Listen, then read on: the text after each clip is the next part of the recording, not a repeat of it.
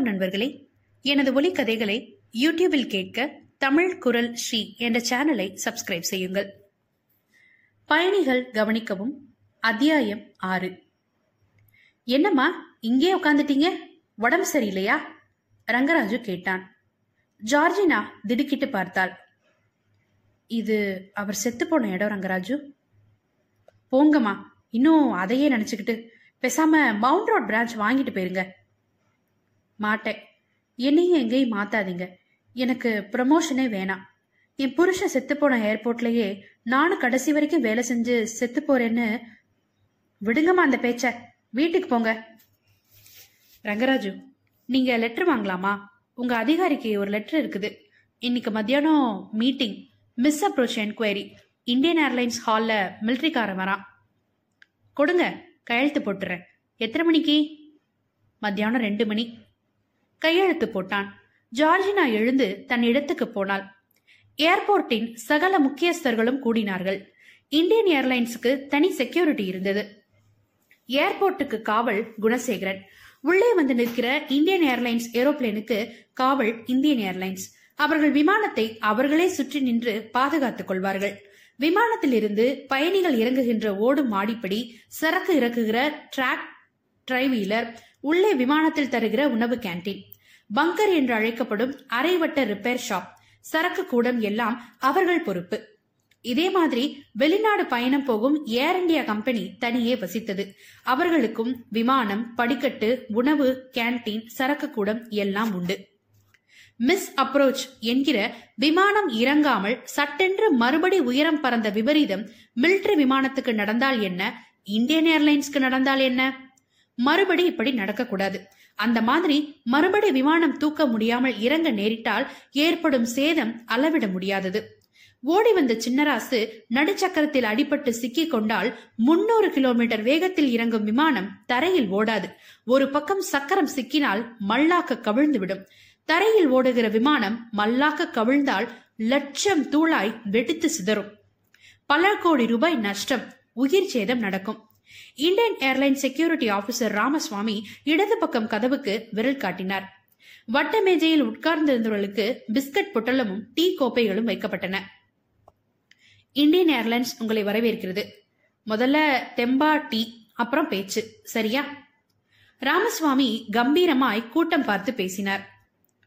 என்னமோ இவன் துட்ல டீ வாங்கி தர மாதிரி மூஞ்சில கர்வத்தை பாரு ஏரோப்ளேன்ல எல்லாருக்கும் ஊத்துறத நமக்கும் ஊத்துறான்.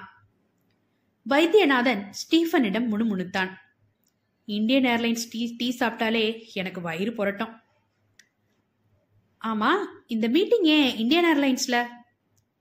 சரி நீயோ நானோ மீட்டிங் போட முடியுமா? போட்டா டீ ஊத்த முடியுமா? ஏன் மீட்டிங்? எனக்கு டீ செலவுன்னு ஆயிரம் கேள்வி. இது ராஜா வீட்டு கண்ணுக்குட்டி. நம்மளை விட சம்பளம் ஜாஸ்தி இருக்கும்ல இந்த ஸ்டாஃபுக்கு? வருஷத்துல ரெண்டு ஏர் பாஸ். இந்தியாவில் எந்த கோடிக்கு வேணா புருஷன் முண்டாட்டியா போயிட்டு வரலாம். நீயும் நானும் ஆயிரம் பிளேன் இறக்குறோம். ஏத்துறோம். உள்ள போய் உட்கார முடியுமா? அந்த குட்டி யாரு ஸ்டீஃபன்? உங்க ஜாதியா? ஜார்ஜினா. இந்தியன் ஏர்லைன்ஸ்ல கிளார்க்கு. சம்பளம் கேட்காத. ஏன்? ரெண்டு பங்கு. இத்திரிக்கும் அஞ்சாறு வருஷ சர்வீஸ் கூட இருக்காது. டக்கர் அட்ரஸ் பண்ணியிருக்காரா? செலவு அலவன்ஸ் தராங்க. நிஜமாவா? பேசாம நீ டாவடியேன் உங்க ஜாதின்ற? டாவடிக்கலாம். ஒரு பையன் ஆறு வயசுல இருக்கான். கல்யாணம் ஆனதா தெரியலையே பார்த்தா. அவ புருஷன் ஏர்லைன்ஸ்ல வேலை செஞ்சவன் வின்சர்னு பேரு. எண்பத்தி நாலுல பாம்பு வெடிச்சதுல அதுல செத்து போனான். உன் சிநேகிதனா? தெரியும். உடம்பு நல்லா இருக்குப்பா. கெட்டிக்கார பொண்ணா வேற தெரியுது. வந்த வேலையை கவனிடா. டீ சாப்பிட்றது சொல்றியா? என்கொயரிடா என் மேல.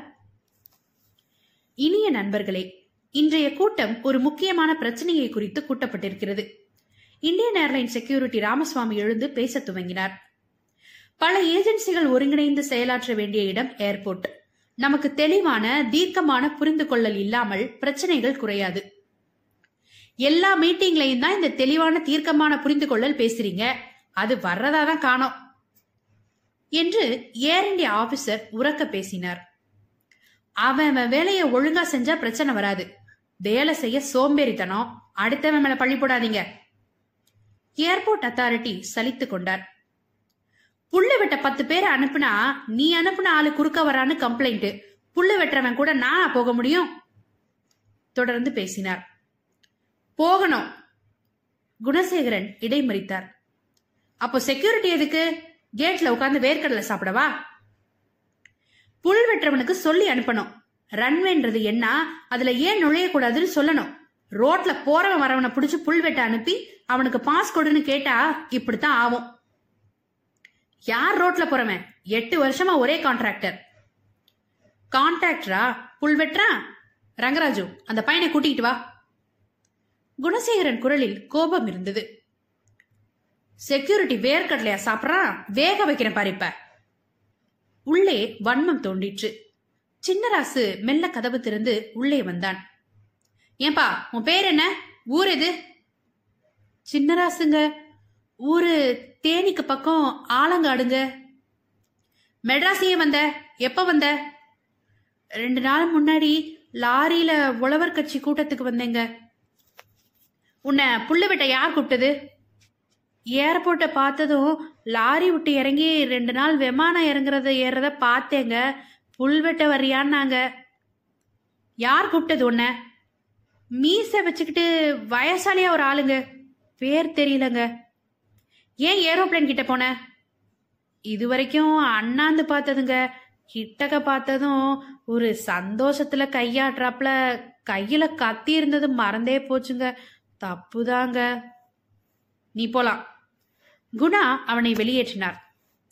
ஆக உலர்பாக்க வந்த உலர்வு கட்சி உறுப்பினரை ஆலங்காடு விவசாய சிறுவனை ஏர்போர்ட்ல புள்ளுவெட்ட அனுப்பியது யார் குற்றம்?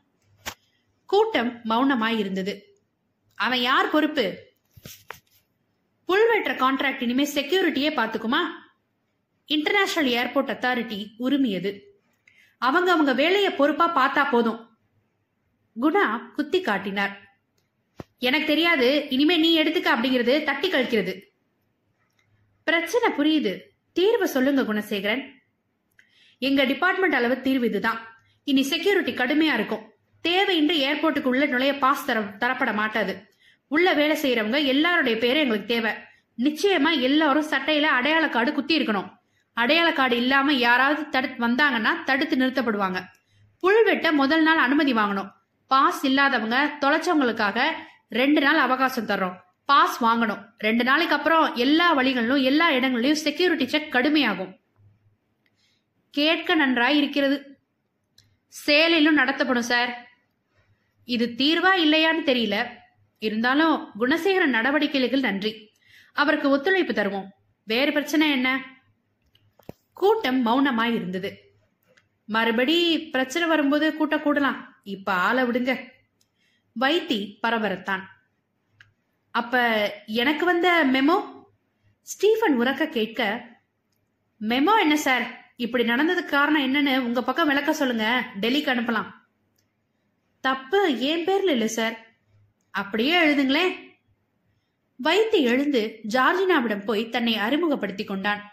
தாமதமானாலும் வின்சென்ட் மறைவுக்கு துக்கம் கேட்டான். வின்சென்ட் மாதிரி ஒரு கெட்டிக்கார ஏர்லைன்ஸ் ஆபீசர் இருக்க முடியாது என்றான். ஸ்டீஃபன் மனோகரனுக்கு வைத்தியின் அட்டகாசம் ஆச்சரியமா இருந்தது வின்சென்ட்டை பார்த்தே இராமல் பல வருடம் பழகியது போல் எப்படி பொய் சொல்ல முடிகிறது வைத்தியால்? நான் என்னை குவார்டர்ஸ்ல இருந்துக்கிறேன். என்னை பன்னிரெண்டு. உங்களுக்கு உங்க குவார்டர்ஸ் என்ன? ஏசி ஒன்பது. நல்லது. உங்க பையனுக்கு என் அன்பா சொல்லிருங்க. அவனை எனக்கு பார்க்கணும். வின்சென்ட்டை மறுபடியும் பார்க்கறது போல இருக்கும். சாயங்காலம் வாங்கல நிச்சயம். கம்பீரமாய் நடந்து வேறு யாரோட பேச துவங்கினான் மிஸ்டர் ஸ்டீஃபன் மனோகரன்? ஜார்ஜினா நெருங்கினார் உங்கள் பதிலின் பிரதி எங்கள் ஃபைலுக்கு வேண்டும்.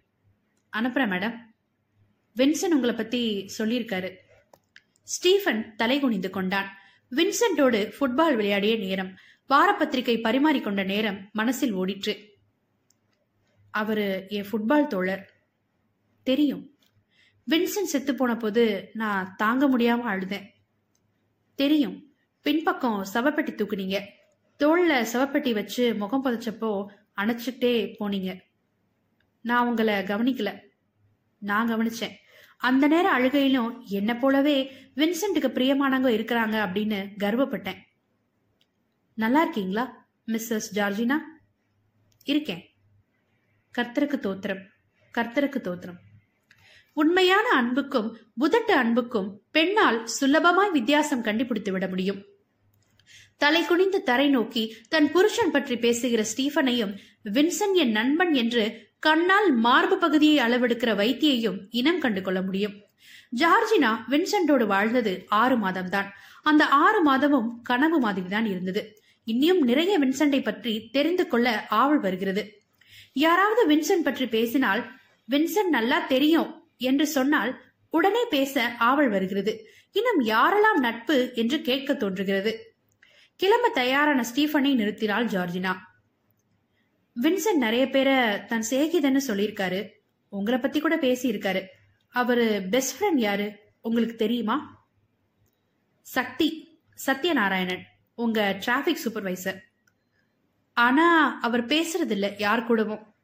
ஆமா சக்தி ஒரு மாதிரி ஆயிட்டான். அந்த பாம் மேட்டருக்கு அப்புறம். காதல் தோல்வின்னு சொன்னாங்களே. ஜார்ஜினா ஆச்சரியத்தோடு கேட்டாள். அந்த பொண்ணு அவாய்ட் பண்ணிடுச்சு. ஏன்? தற்கொலை ட்ரை பண்ணாரா? பயந்துருச்சு. பாம் மேட்டர் நடந்து பத்து நாள் இது நடந்தது. போலீஸ் கேஸ் ஆயிட்டு. அப்புறம் அழுத்திட்டாங்க. அதுல இருந்து சரியில்லை. ஜார்ஜினா திகைத்தாள். அத்தியாயம் ஏழு. இந்த பையனை நான் ரிலீஸ் பண்றேங்க. சரியா? குணசேகரன் ஏர்போர்ட் அத்தாட்டியிடம் கேட்டார். வெட்டி போடுங்க ரெண்டு துண்டான்னு நானா கேட்டேன். நீங்க கேட்டா வெட்டிட முடியுமா? ஊர்ல வெட்ட வேண்டிய ஆளெல்லாம் உலாத்துற போது? உங்க இஷ்டம். ரங்கராஜு பையனை அனுப்பிடு. இனி ஏர்போர்ட் பக்கம் தலை காட்டக்கூடாதுன்னு சொல்லு. பையனிடம் கான்ஸ்டபிள் ரங்கராஜ் இதை அதட்டலாய் சொல்ல அவன் கால் தொட்டு கும்பிட்டு விட்டு வெளியேறினான். பசித்தது எங்கே போக என்று தெரியவில்லை. தொலைவில் வைத்தியும் ஸ்டீஃபனும் நடந்து போவதை பார்த்தான். பின்னே இடைவெளி விட்டு அவர்களை தொடர்ந்தான். என்ன சின்னசாமி மௌனமா உட்கார்ந்துருக்கீங்க? தூங்குனீங்களா? மீட்டிங்ல? இல்லங்க கவனிச்சுக்கிட்டு இருந்தேன். என்ன கவனிச்சீங்க? நீங்க ஏர்போர்ட் அத்தாரிட்டியால பேச விட்டு மடக்குனத. ராமசுவாமி ஐயரு டீ கொடுத்து கர்வத்தோட உட்கார்ந்துருக்கிறத. ஏர்போர்ட் அத்தாரிட்டி ஆளு பயந்து பரபரத்தத. அந்த பொண்ண டவர் பசங்க ரெண்டும் டாவடிச்சத. அட்ட நான் பார்க்கலையே. நான் பார்த்தேன். ஏங்க நல்லா இருக்காது உங்க வயசுக்கு? நான் மைனஸ் ஸ்குவாடு தம்பி. ஒரு இலை அசைஞ்சா ஒரு இடத்துல மண்ணு நிறம் மாறினா உத்து உத்து பாக்குறவன் மனுஷங்க மாறுறது தெரியாத போயிடுமா கண்ணுக்கு? அப்படி பழகி போச்சு. எப்படி கண்டுபிடிச்சீங்க? பசங்க ரெண்டும் ஜார்ஜினாவை கவனிச்சு பேசிக்கிட்டு இருந்தானுங்க. ஐயர் பையன் ஓடி போய் பேசினா அடுத்த புள்ள பேர் தெரியல.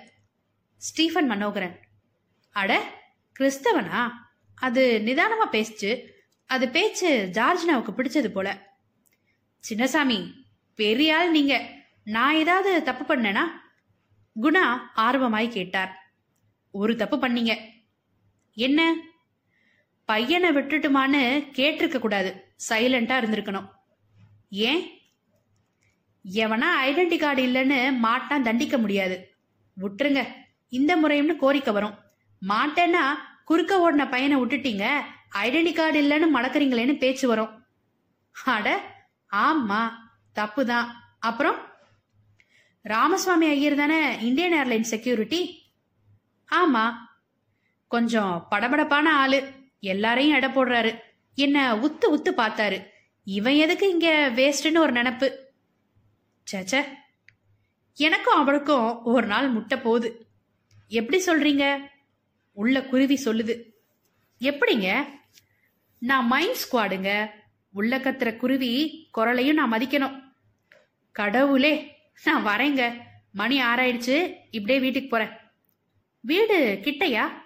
இல்ல தேனாம்பேட்டை. பசங்க உண்டா? ஒரு பொண்ணு. பேர் என்ன? வஞ்சிக்கொடி. அடி சக்க. வாழ்க வஞ்சிக்கொடி. வரேங்க. மெல்ல சல்யூட் அடித்தார். என்னத்துக்கு சல்யூட்? நான் வயசுல சின்னவன். அதிகாரி அதிகாரி தான் வரேன் தம்பி. செய்யுங்க சின்னசாமி.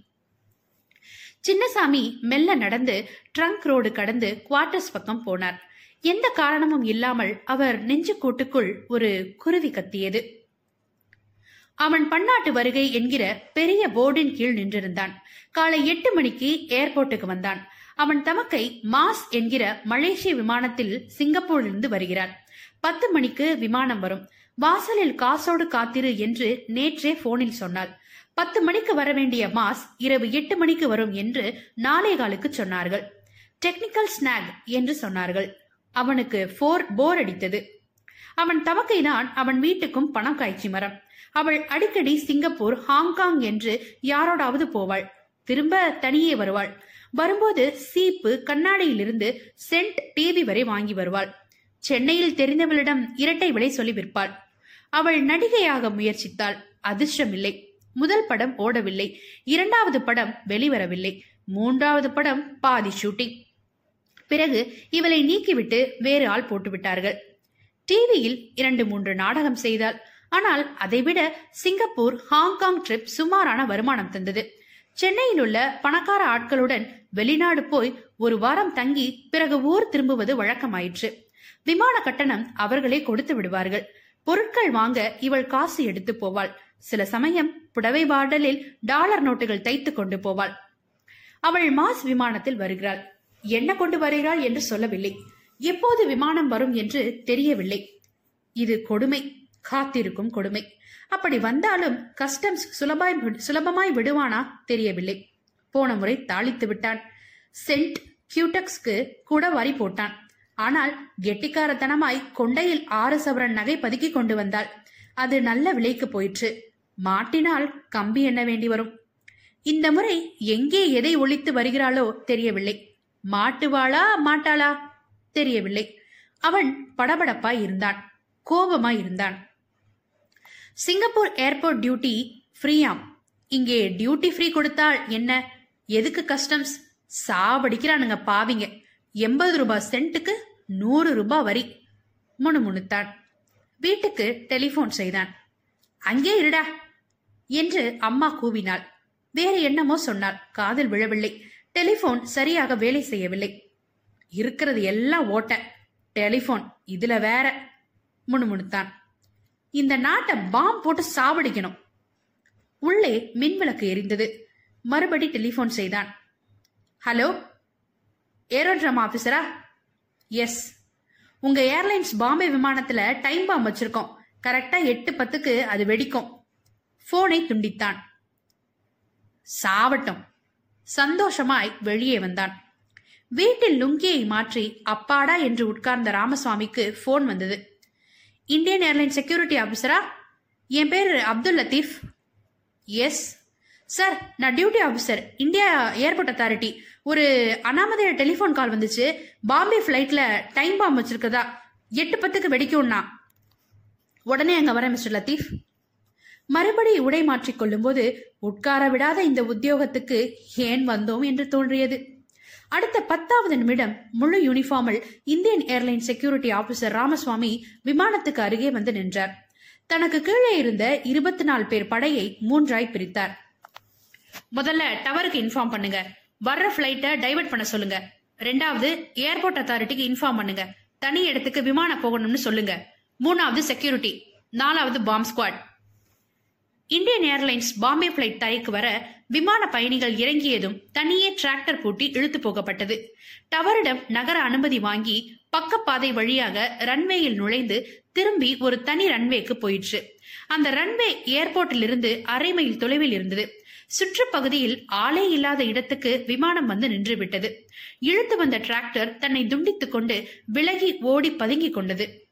தீயணைக்கும் இன்ஜின்கள் ஆம்புலன்ஸ் அரை வரலாங் தூரத்தில் நின்றன. ஏணி தண்ணீர் குழாய்கள் தரையில் தயார் நிலையில் இருந்தன. செக்யூரிட்டியிலிருந்து தனியாய் பதினைந்து போலீசார் ஓடி வந்து ஜீப்புகள் இரண்டு பக்கமும் விலகி நின்று கொண்டார்கள். ராமசுவாமி கவலையோடு விமானத்தை சுற்றி வந்தார். மாடிப்படி வண்டி வரவழைக்கப்பட்டு கதவில் பொருத்தப்பட்டது. யார் உள்ளே ஏறுவது? ஏறி நடக்கும் அதிர்ச்சியில் குண்டு வெடித்து விட்டால் என்ன செய்வது? பாம் ஸ்குவாட் எங்கேயா? கையில் உள்ள வயர்லெஸில் தன் கீழே உள்ள அதிகாரியிடம் ராமசுவாமி கூறினார். வரமாட்டேங்கிறாங்க சார். வரமாட்டேன்னு? எங்கேயா இருக்காங்க? இங்கதான் சார். பைனாக்குலர்ல பாத்துக்கிட்டு தான் இருக்கேன். நிக்கிறாங்க. கூப்பிடியா வயர்லெஸ்ல? Captain Raju here captain security Indian Airlines Raja go ahead security உள்ள பாம் இருக்கிறதா அனானமஸ் கால் வந்தது. சந்தோஷம். நீங்க வரீங்களா? எதுக்கு? பாம் இருக்குன்னு தகவல் கேப்டன் இருக்குதா? புரியல. பாம் இருந்தா கூப்பிடுங்க வர்றோம். இருக்கான்னு எப்படி நான் கண்டுபிடிக்கிறது? இந்தியன் ஏர்லைன் செக்யூரிட்டி மீசை வளர்க்கறதுக்கு மட்டுமா? ராமசுவாமிக்கு பெரிய மீசை முறுக்கு மீசை. Nonsense what are you talking what your tongue mister நீங்க ஒரு ராணுவ அதிகாரிட பேசுறீங்க அதை ஞாபகத்துல வச்சுக்கோங்க. இப்ப வரப்போறீங்களா இல்லையா? உங்களுக்கு உங்க கட்டளைக்கு கீழ்ப்படிய இந்திய ராணுவம் இல்ல. பல்குத்தி நிக்கவா bomb squad mister security officer bomb இருப்போட தகவல் சொல்லுங்க ஸ்குவாடு வரும். யார் தேடுறது? நீங்க இந்தியன் ஏர்லைன் செக்யூரிட்டில தேடணும். அட்ராஷியஸ் ராஜா என் கடமைகள் என்னவென்று எனக்கு தெரியும். ராமசுவாமி இரண்டு ஆட்களுடன் ஏறினார். ஒவ்வொரு சீட்டாய் நூற்றி எழுபது மீண்டும் தேடினார். காக்பிட் அலசினார். Coffee தம்ளர் stand electric oven toilet ஒரு காக்கி பை டாய்லெட்டில் இருந்தது. கவனமாய் பிரித்து பார்க்க உள்ளே வெற்றிலை எச்சில் துப்பப்பட்டிருந்தது. மேலே பெட்டி வைக்கும் இடம் முழுவதும் தேடினார். தலையணைகள் பிளாங்கெட்டை புரட்டி பார்த்தார். எதுவும் இல்லை. மணி எட்டு. இது பொய் தகவல். இல்லாத வெடிகுண்டு. பாம் இருந்தால் தான் ஸ்குவாட் வருமா? வரவழைக்கிறேன் பாரு. வெற்றிலை எச்சிலை பிரித்து முகர்ந்த கோபம் வேறு பக்கம் திரும்பியது. நீ போய் என் கார்ல என் கார் டிக்கியில ஒரு உடஞ்ச பிளாஸ்க் இருக்கும். கொண்டு வா. அதை மறைச்சு கொண்டா. பிளாஸ்க் வந்தது. சீட்டின் பின்பக்கம் உள்ள ஆங்கில பேப்பர் ஒன்றை உருவினார். பிளாஸ்கை உருட்டி மடித்து மேலும் கீழும் கவனமாய் செருகி ஒரு சீட்டுக்கு அடியில் வைத்தார். வயர்லெஸ் சுவிட்ச் தட்டினார். Bomb squad security officer here go ahead security captain குரல் கேட்டது. ஒரு பொட்டலம் வீட்டுக்கு அடியில ஒரு அடி நீளம் ஆறு அங்குலமிட்ட உருளையா ஒரு பொட்டலம் இருக்குது. என்ன செய்ய? தொட வேணாம். அப்படியே இருங்க ஸ்குவாடு வரும். வாங்க. விமான சீட் விட்டு இறங்கி விலகி நின்று கொண்டார். தொலைவில் ஒரு ஜீப் சிவப்பு விளக்கு மின்ன விமானம் நோக்கி வந்து கொண்டிருந்தது. அத்தியாயம் எட்டு. சின்னசாமி ஜீப் விட்டு கீழிறங்கி என்னோடைய? என்று கேட்டார். எட்டாம் நம்பர் சீட்டு. பதிலில் கேலி இருந்தது. சின்னசாமி மௌனமாய் விமானத்துக்குள் ஏறினார். உள்ளே மங்கலான வெளிச்சம் இருந்தது. காக்பிட்டில் இருந்து கதவு வரை ஆறு சீட் வரிசைகள் ஏழாவது கதவுக்கு அருகில் எட்டாவது அடுத்த வரிசை பி என்பது ஜன்னலுக்கு அடுத்த சீட். ஜன்னல் வழியே எட்டி பார்த்தார். விமான இறக்கை ஐந்து சீட் தள்ளி இருந்தது. இறக்கையில் தான் பெட்ரோல் டேங்க் இருக்கிறது. வெடிவேலை தெரிந்தவன் பெட்ரோல் டேங்க் அருகில் பாம் வைப்பானே தவிர இப்படி கதவுக்குள் அருகில் வைப்பானா? மறுபடி ஜன்னல் வழியை எட்டி பார்க்க ராமசுவாமியும் ஒரு செக்யூரிட்டியும் சிரிப்பது தெரிந்தது. அந்த சிரிப்பு சரியாக இல்லை. குண்டு இருக்கிற பயம் அவர்கள் உடம்பில் இல்லை. ஆனால் இதை நம்பி தொட முடியாது. மனசுக்குள்ளே குருவி அமைதியாக இருந்தது. என்ன சொல்ற? தொடட்டுமா? வேணாமா? குருவி பதில் சொல்லாது இருந்தது. குருவி கூவாததை வைத்து தொட முடியுமா? முடியாது. மர கிளிப் எடுத்து பேப்பரில் மாட்டினார். மெல்லிய கம்பியை கிளிப்பில் கவனமாய் சுற்றினார். இழுத்து வாசலுக்கு வந்து படி இறங்கி விலகி மெல்ல இழுத்தார். இழுப்பட்டது பிறகு சிக்கியது. சற்று வலிவு கொடுத்து இழுக்க உள்ளே பேப்பர் பிரிப்படுவது தெரிந்தது. படியேறி மறுபடி பார்த்தார். பேப்பர் பிரிந்து பிளாஸ்க் உருண்டு வழிநடையில் இருந்தது. மறுபடி ஜன்னல் வழியே வெளியில் பார்த்தார். ராமசுவாமி காதில் செக்யூரிட்டி ஜவான் ஏதோ சொல்ல அவர் சும்மாரு என்று அதட்டுவது தெரிந்தது. ஏமாத்துறானா ஐயரு? இவனை நம்பி தொட முடியுமா? முடியாது. மெல்ல பிளாஸ்டிக் அடியே கயிறு நுழைத்து சுருக்கு போட்டார். நீல கயிறு பிடித்துக்கொண்டு வெளியே வந்தார். விமானம் விட்டு தள்ளி நின்று சடசடவென்று இழுத்தார். பிளாஸ்டிக் படியில் உருண்டு விழுந்தது. ஆக குழுக்களில் அதிரலில் உருளலில் வெடிக்கவில்லை. இதை கையில் தூக்கி போகலாம். ஒருவேளை பிளாஸ்டிக் பிளாஸ்டிக் மூடி இருந்தால் வெடிக்கும்படி வித்தை வைத்திருக்கலாம். தரையில் விழுந்த பிளாஸ்கை பெரிய வாய் அகன்ற கொரடால் தூக்கினார். மெல்ல கூலிங் பிட் நோக்கி நடந்தார். ஜீப்பில் இருந்த கேப்டன் ராஜு கீழிறங்கி பின்னே நடந்து வந்தார். என்ன சுபேதார்? இது டூப்புங்க வெடி இல்ல. எப்படி சொல்றீங்க? உள்ள குருவி சொல்லுது. இல்லைங்க அந்த ஆளு ஐயரு சிரிக்கிறான். இங்கே திறந்துடலாமா? வேணாம். எதுனா இருந்து தொலைச்சா? என்ன பண்ண போறீங்க? கூலிங் பிட் மேல வச்சுட்டு தொலைவில் இருந்து சுட்டு பார்ப்போம். ரிவால்வர் இருக்கா? இருக்கு சுபேதார் டூப்பா மட்டும் இருந்தது. அவனை கொண்டுடுவேன் அவன்தானே நம்மால நிரூபிக்க முடியாது சாப். வாஸ்தவம் தான் கூலிங் பிட் மீது பிளாஸ்கை நிறுத்திவிட்டு விலகி கொண்டார். கேப்டன் ராஜு கைத்துப்பாக்கி எடுத்து எழுபது அடி தொலைவில் நின்று குறிப்பார்த்து பிளாஸ்கை சுட்டார். பிளாஸ்க் சிதறிற்று. கண்ணாடி சில்லுகள் கலகலத்தன. கெட்ட வார்த்தை கூறி கேப்டன் ராஜு பல்கடித்தார் ஏமாத்திட்டான் அந்த சின்னசாமி. விட்டுருங்க. அவனுக்கு போட்டான். ஏர்கிராஃப்ட் கிளியர்னு சொல்லிடலாம்.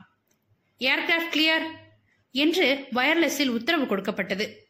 வாங்க காலை பிட்டுக்கு வரலாம். ஏன்? அந்த ஃப்ளாஸ்கில் ஐயர் கைரேகை இருக்குது. பிடிச்சு உள்ள போட்டுடலாம். இப்போ செஞ்சா என்ன? நாம சந்தேகப்படுறதா காட்ட வேணாம். பாம்ஸ் அலாரும் நினைக்கிறேன். என்று ராமசாமி சொன்ன சொன்னதை இருவரும் காதில் வாங்க கொள்ளவில்லை. பாம் ஸ்குவாட் ஜீப் சீரலுடன் புறப்பட்டது.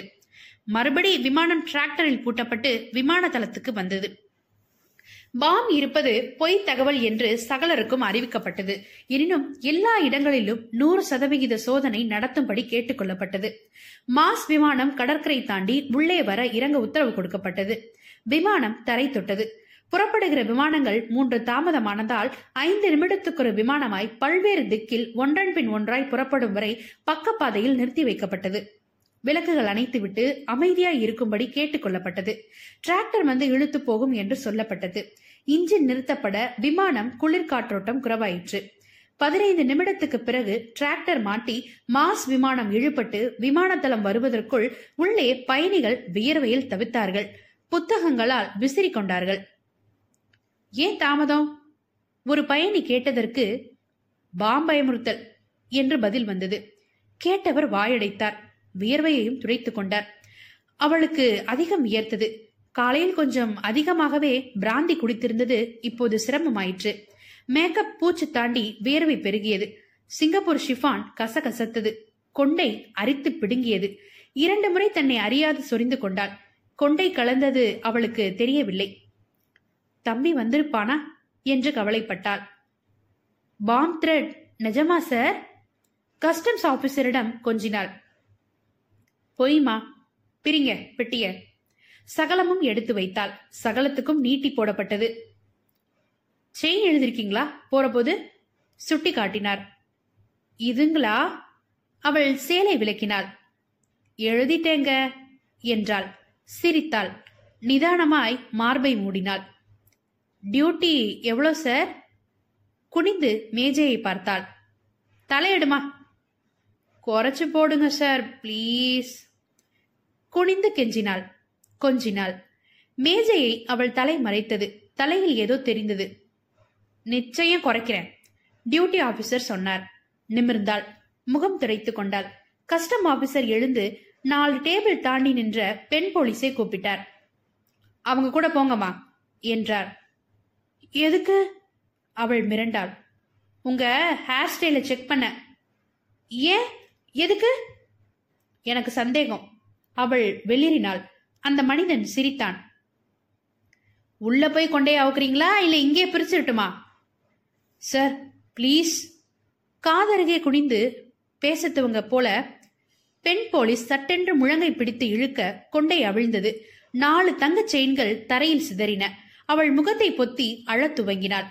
தங்கச் சங்கிலிகள் பொறுக்கப்பட்டன. கைது செய்யப்பட்டாள். வெளியே என் தம்பி இருப்பான். ப்ளீஸ் கூப்பிடுங்க கெஞ்சினான். வாசலில் போலீஸ்காரர் போய் அவன் பெயர் சொல்ல உள்ளே வந்தான். என்னக்கா? பிடிச்சிட்டாங்கடா. எப்படி? பாயம் பயமுறுத்தல்னு பிளேனை சைட்ல நிக்க வச்சிட்டாங்க. வேர்வையில தலை சுரிஞ்சுட்டேன். கொண்ட களைஞ்சு போச்சு. பார்த்துட்டான் அவன் வாய் பொத்தி கொண்டான். தன் தவறு தன்னை அடித்தது உணர்ந்து மௌனமானான். எப்படியாவது துட்டு புரட்டி உன்னை வெளியே எடுத்துறேன் கவலைப்படாத என்று கூறி வெளியே போனவன் கவலைப்பட்டான். சுபேதார் மேஜர் சின்னசாமியும் கேப்டன் ராஜுவும் அந்த ரோபோவின் அருகே முழங்கால் போட்டு உட்கார்ந்திருந்தார்கள். ரோபோ சின்ன டேங்கி பீரங்கி மாதிரி இருந்தது. இரண்டரை அடி உயரம் நாலடி நீளம்.